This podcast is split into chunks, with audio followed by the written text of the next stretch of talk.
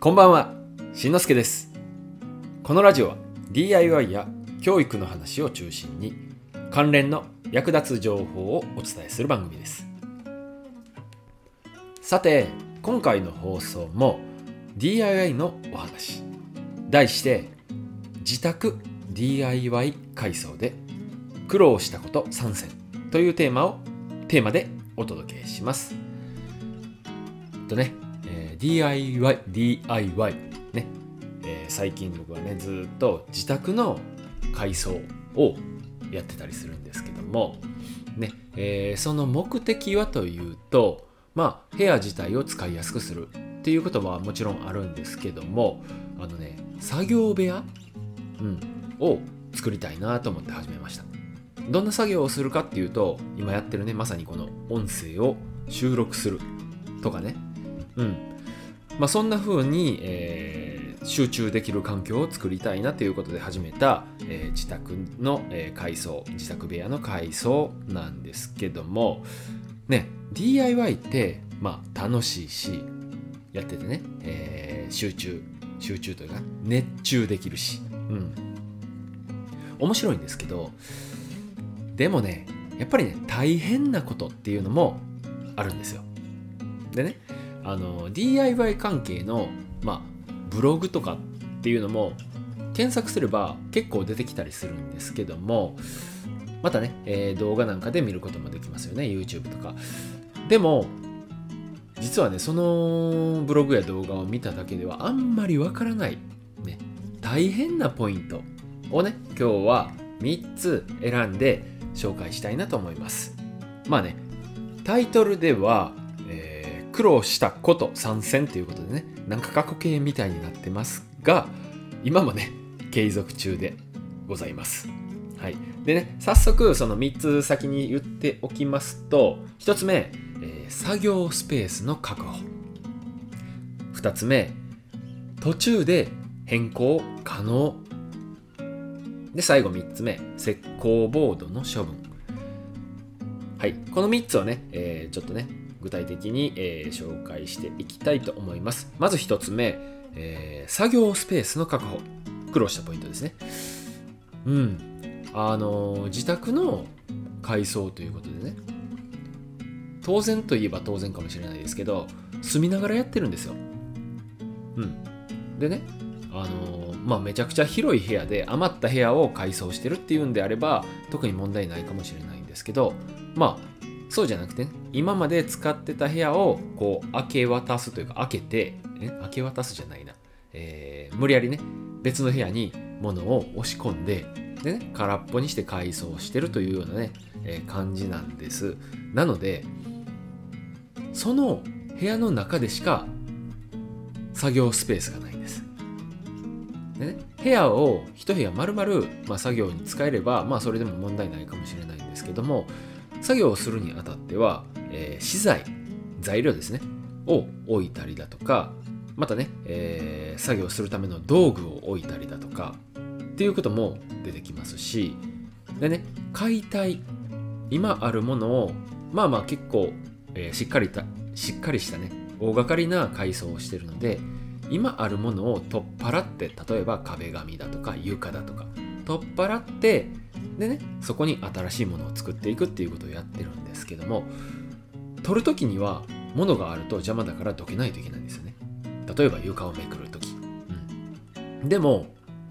その部屋の中でしかできないから、今置いてある道具をずらして、で床をめくって、でまたずらしてとかね、片付けなんかも、えー、こまめにこまめにやっていかないといけませんということでね、えー、自宅の改装、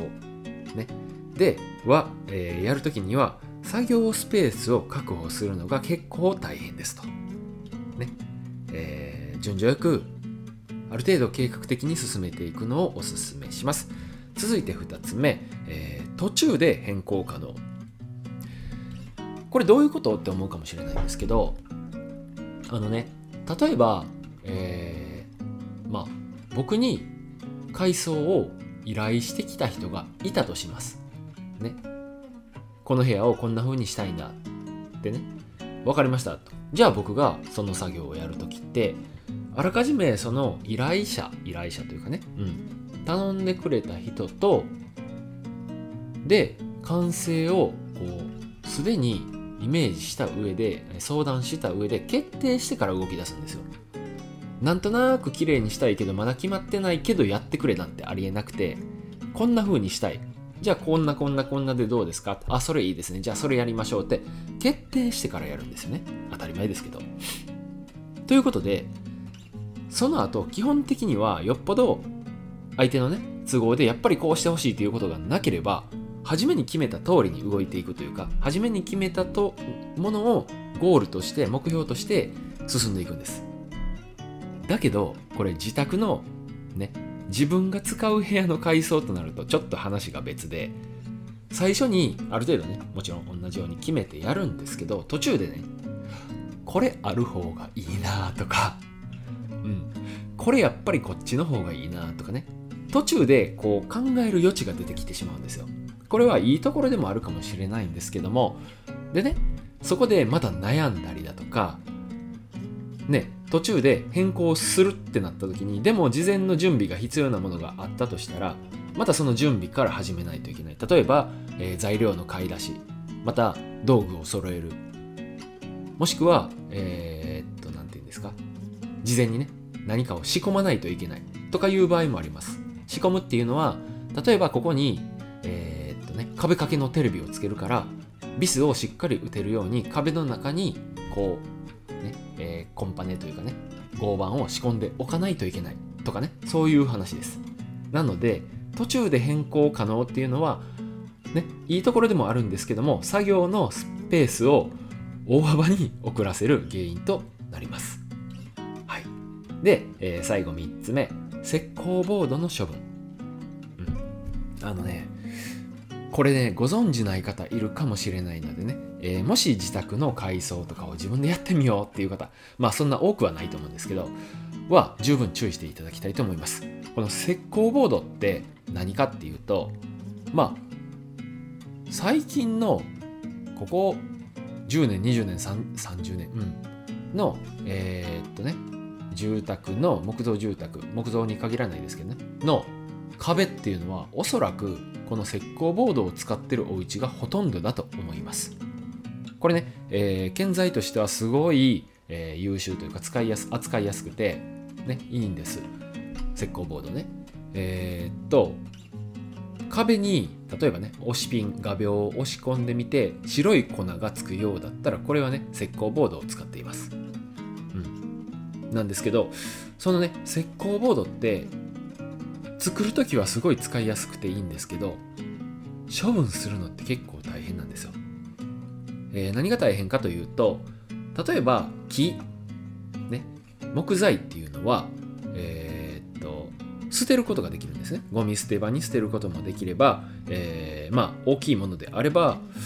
そうだな、えー、ゴミ処理場っていうんですか、うん、そういうところに直接持ち込んで、えー、捨ててもらうことも処分してもらうことも可能なんです。その場合の費用はかからなかったりするんですけども、このね石膏ボードっていうのはね、えー、一般ゴミには出せません。それから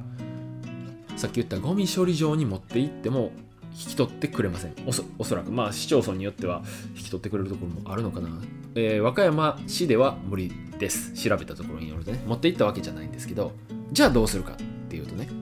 これ、えー、産廃処理場っていうところね、産業廃棄物、うん、あのー、を処理する施設に持ち込むか、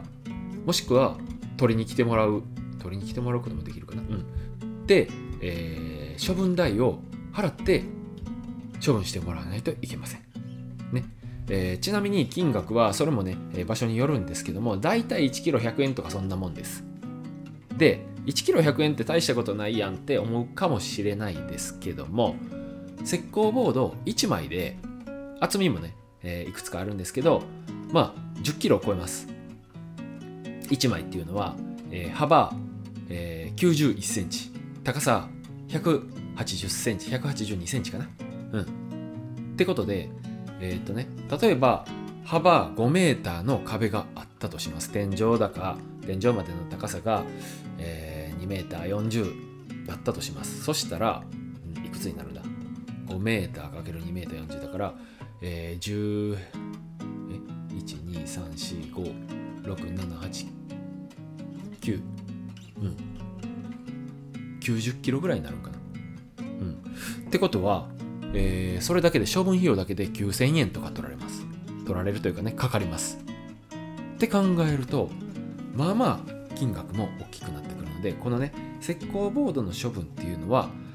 まあ結構ね悩みの種と言いますか、うんうん、まあ処分費用がかかるので、ね、仕方ないんですけども、これ事前に知っておくことでまあ既存の壁石膏ボードだけでも生かすような方法を取った方がまあそうですね、えー、っと予算的には楽になるかなと。でもね壁を取っ払うとかいう場合はどうしてもねそれは、えー、めくってしまわないといけなかったりするので、まあ時と場合によるんですけども、ねえー、今日の話をまとめますと、えー、自宅改装の ディーアイワイ で苦労したことをみっつ、えー、ひとつめ作業スペースの確保、えー、ふたつめ途中で変更可能、みっつめ石膏ボードの処分。作業スペースの確保については、えー、住みながらだとどうしてもね、えー、作業スペースを確保するのが大変だと、えー、資材を置いたり道具を置いたりするとねなかなか広いスペースを取れないという話です。でふたつめの途中で変更可能ね、えー、スタートした段階では決まっていなかった予定になかったものをどんどんどんどん追加したくなるんですけど、自分の、ね、自宅の場合そうなってくるとまたね予定していた作業を変更しないといけないとかっていうことが出てきて、まあ大幅に作業が遅れると。でみっつめの石膏ボードの処分、これね処分費用がかかります。一般ゴミには掘れます捨てれませんっていうことでね、まあ処分のことも考えて、えー、作業する必要があるという今日の話、えー、今回の放送は自宅改装 ディーアイワイ で苦労したことさんせんというお話でした。では、えー、今日の合わせて聞きたいを紹介します。えー、っとね僕の話を聞いて自宅の ディーアイワイ ってやっぱ大変なんやろなってちょっとね伝わったかなって思うんですけど、でもね ディーアイワイ はぜひやってほしいんです。で楽しんでね、まあ興味はあるけどやったことないなって何からやったらいいんだろうみたいなね方もいると思うので、過去放送やってみよう木材と木材をビスで留める方法という回を紹介しておきます。まあタイトル通りなんですけども、木と木をビスで留めるって案外ね、えー、ポイントがあったりするんですよ。やったことない方もいるかと思うのでね、まずは基本から、えー、紹介しているというかね、えー、解説している回を紹介しておきます。今回も最後まで聞いていただきありがとうございました。それじゃあまたね、バイバイ。